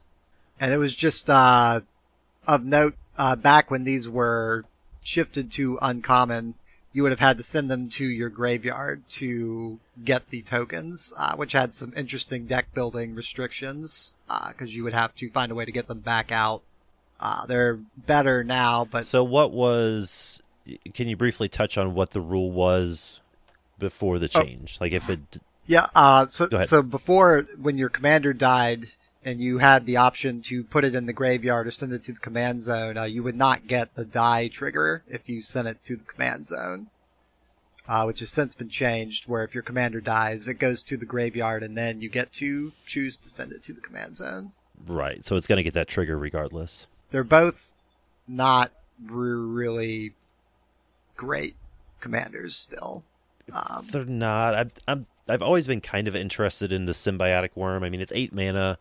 It's a seven seven, but you get seven tokens, seven one one green insects. Like that just seems fun. Like it feels like one of those commanders that you build and you lose the first three games, and then the fourth game you get to do the thing like three or four times, and you win, and then you're just done playing the deck. You're like, oh, that was a lot of work. so yeah. Yeah, like if you had like an Uh, Ivy Lane Denizen or something out, that, that'd be sure, cool. yeah, right. But it seems fun. I like the concept of it. it has a cool uh, dies effect. So, what do you think, Dave? Have you played with either of the worms? No, I kind of either. forgot. Like when when they got downshifted, I read them and I was like, "Oh, that's cool." Oh, it doesn't work, and I just didn't didn't ever think about them again. And then when they changed the dies rule, I had already written them off and wasn't interested. Oh, in- so it's the uh, it's an elephant guide situation all over again. exactly. There I made go. up my mind about them in 2014, and now that things Yep. are different, I haven't changed my mind because I am a boomer who doesn't do that. No, no, we changed nothing. Yeah, Why would you change your mind? exactly. I'm perfect. What do you think, Liam? You like uh, overcosted giant worms as your commander? Not not particularly. And these are both rare downshifts too. yeah. Interesting. I could definitely see the sym- symbiotic wurm being a rare back in the day. Like that seems like a an actual limited bomb. That seems real good. Yeah, I think they're cool creatures. I don't know. I like that they die into big creatures or a ton of small creatures, but I don't think they're worth the mental mm, energy spent to build a deck around them. Pretty much. I- There are a couple commanders that became like abruptly very viable with this rules Mhm. change. Uh, okay. like the, the the worms weren't very high on that list for me, so I didn't Yeah. look into them. Ruination Rider is very fun. Which one is that? It's a two-two that when it dies, it deals damage to target opponent equal to the number of lands in your graveyard. Oh yeah, yeah, yeah. Yeah, it's pretty cute. That is pretty cute. Another Modern Horizons card. So many good cards out of this set. It's crazy. Uh, yeah, so that pretty much wraps it up for uh, quote unquote possible commanders from uh, Vintage Masters that got a rarity shift. Yeah, Uh, there's a handful of um, new arts that we got in Vintage Masters, like for the first time. Like uh, Forgotten Cave, for example, had been printed half a dozen times or so with the same art, um, the same original art, and then Vintage Masters introduced the the new art. So uh, we have a handful of cards like that. Uh, Liam, was there any that stuck out to you specifically you wanted to touch on? Uh, no, not in particular. I just wanted to give a, a, a honorable mention to the artworks that were new. Yeah, that's cool. I hadn't even considered that when we were making the show notes, but yeah, like Goblin Ringleader got new art, which is cool. Uh, Psychotog got new art, which I don't know if you could beat the original art, but uh, the new new art is, uh, or the Vintage Masters art, anyways, creepy and kind of fun looking. So, um, are you a big art and or lore guy, Ruffigan? Yeah, uh, I I'm really into the magic art. Um, I do like the original Psychotog art better, though. Yeah, for sure. Yeah, yeah, absolutely. I feel like vintage you got a Masters. favorite artist? I don't. I wouldn't say I have like a favorite artist. I do like kind of the more comic booky looking art. Okay, so is it safe to say you're a fan of Ikoria, Yes. especially the showcase um, arts? Yeah. Well, cool. Yeah, we got a handful of new arts and Vintage Masters. Um, half of the cards don't really see much play. Temporal Fissure, I kind of forgot that was a card because it's banned in 60 card Pauper. Is that? I've never run against run up against Temporal Fissure at a PDH table. Is that something people still play or ever did play? Dave, Yeah. what do you think? yeah. Temporal Fissure used to see a lot of play. It used to be like a an alternative capsize as an outlet to infinite mana loops that involve looping spells. Um, I could see that. yeah. Yeah, and Vintage Masters introduced the new art that's still getting printed today, and it is, is sweet, sweet, sweet, sweet art. Yeah. Uh, well, cool. I think that pretty well wraps up our Vintage Masters walk down uh, memory lane there. Did you guys have anything you wanted to add about the set? Uh, Ruffigan, I think I cut you off earlier. You were going to say something. Oh, uh, I was just saying. Uh, I think Vintage Masters is where we start seeing like more of the 3D style art, like becoming more popular with like kind of the new art coming out. Oh, yeah, I see what you're saying. Yeah, it because it's not like they just like altered existing art or did something cheesy. Like some of the new arts is actually really good, and they've stuck with it. But yeah, I'm a big fan, so I'm really happy that Vintage Masters exists. It's very good for the Pauper formats, and uh, some of the cards are still doing work. Some of the cards are still helping decks win uh, to this day, actually. Uh, how are we doing on time here? Since Creeping we got up on a two-hour mark. we are creeping up on the two hour mark. All right, let's do it real quick. I got a question. Since Ruffigan's here, I have a listener question, or host question, if you will. Do it. when, let's move on to the listener questions section here. All right. When do you consider, I know this is a bigger question than we have time to answer probably, but when do you consider putting in fast mana into your deck, specifically Lotus Petal and or Simian Spirit Guide? we'll start with you, Ruff. Like, what kind, what kind of deck are you building, or are you looking to build that uses those two cards? Um, I mean, it would be something where you want the commander out as as quickly as possible. Um, Okay. Or like you want to guarantee that you have mana for uh interaction, like when you play your commander on like turn two or three or something. Okay, for protection, interaction, that sort of thing. Yeah. Okay, because with I mean, and, you know, obviously this is like Christmas land, but if you get, you know, if you end up with both of those in your opening hand, like that's you're off at least a full turn earlier than everybody else. You're off to the races. What do you think, Dave? I think that they can be really powerful in certain decks. Yeah, for sure. I think, like like Ruffigan said, if you if you desperately need your commander out a turn earlier, then yes, they they'll do that. Sometimes, like eight percent of the time. Yeah, it's, yeah. Don't expect them every Uh, opening hand, but So like I I I have a Viashino Slaughtermaster deck uses Lotus Petals and Spirit Guide and Tinder Wall and Rite of Flame, because those are the four that can get put the the spirit the Slaughtermaster into play on turn one, hmm and then I can kill someone on turn two. right. Like that that's a huge boost for me in that deck. Uh, I run some of those cards in Circara because she doesn't care about running out of cards. No. Like when you can yeah. when you can play a dragon's approach and the dragon's approach is effectively it's impulse draw 3 and any Right. of those 3 you don't cast that turn are gone forever. Like running out of cards to cast is not is never going to be a problem for her. Running out of mana is the problem. Yes. So that makes that sense. that's the situation when I'm cap- when I'm comfortable sacrificing cards in hand for mana Sure.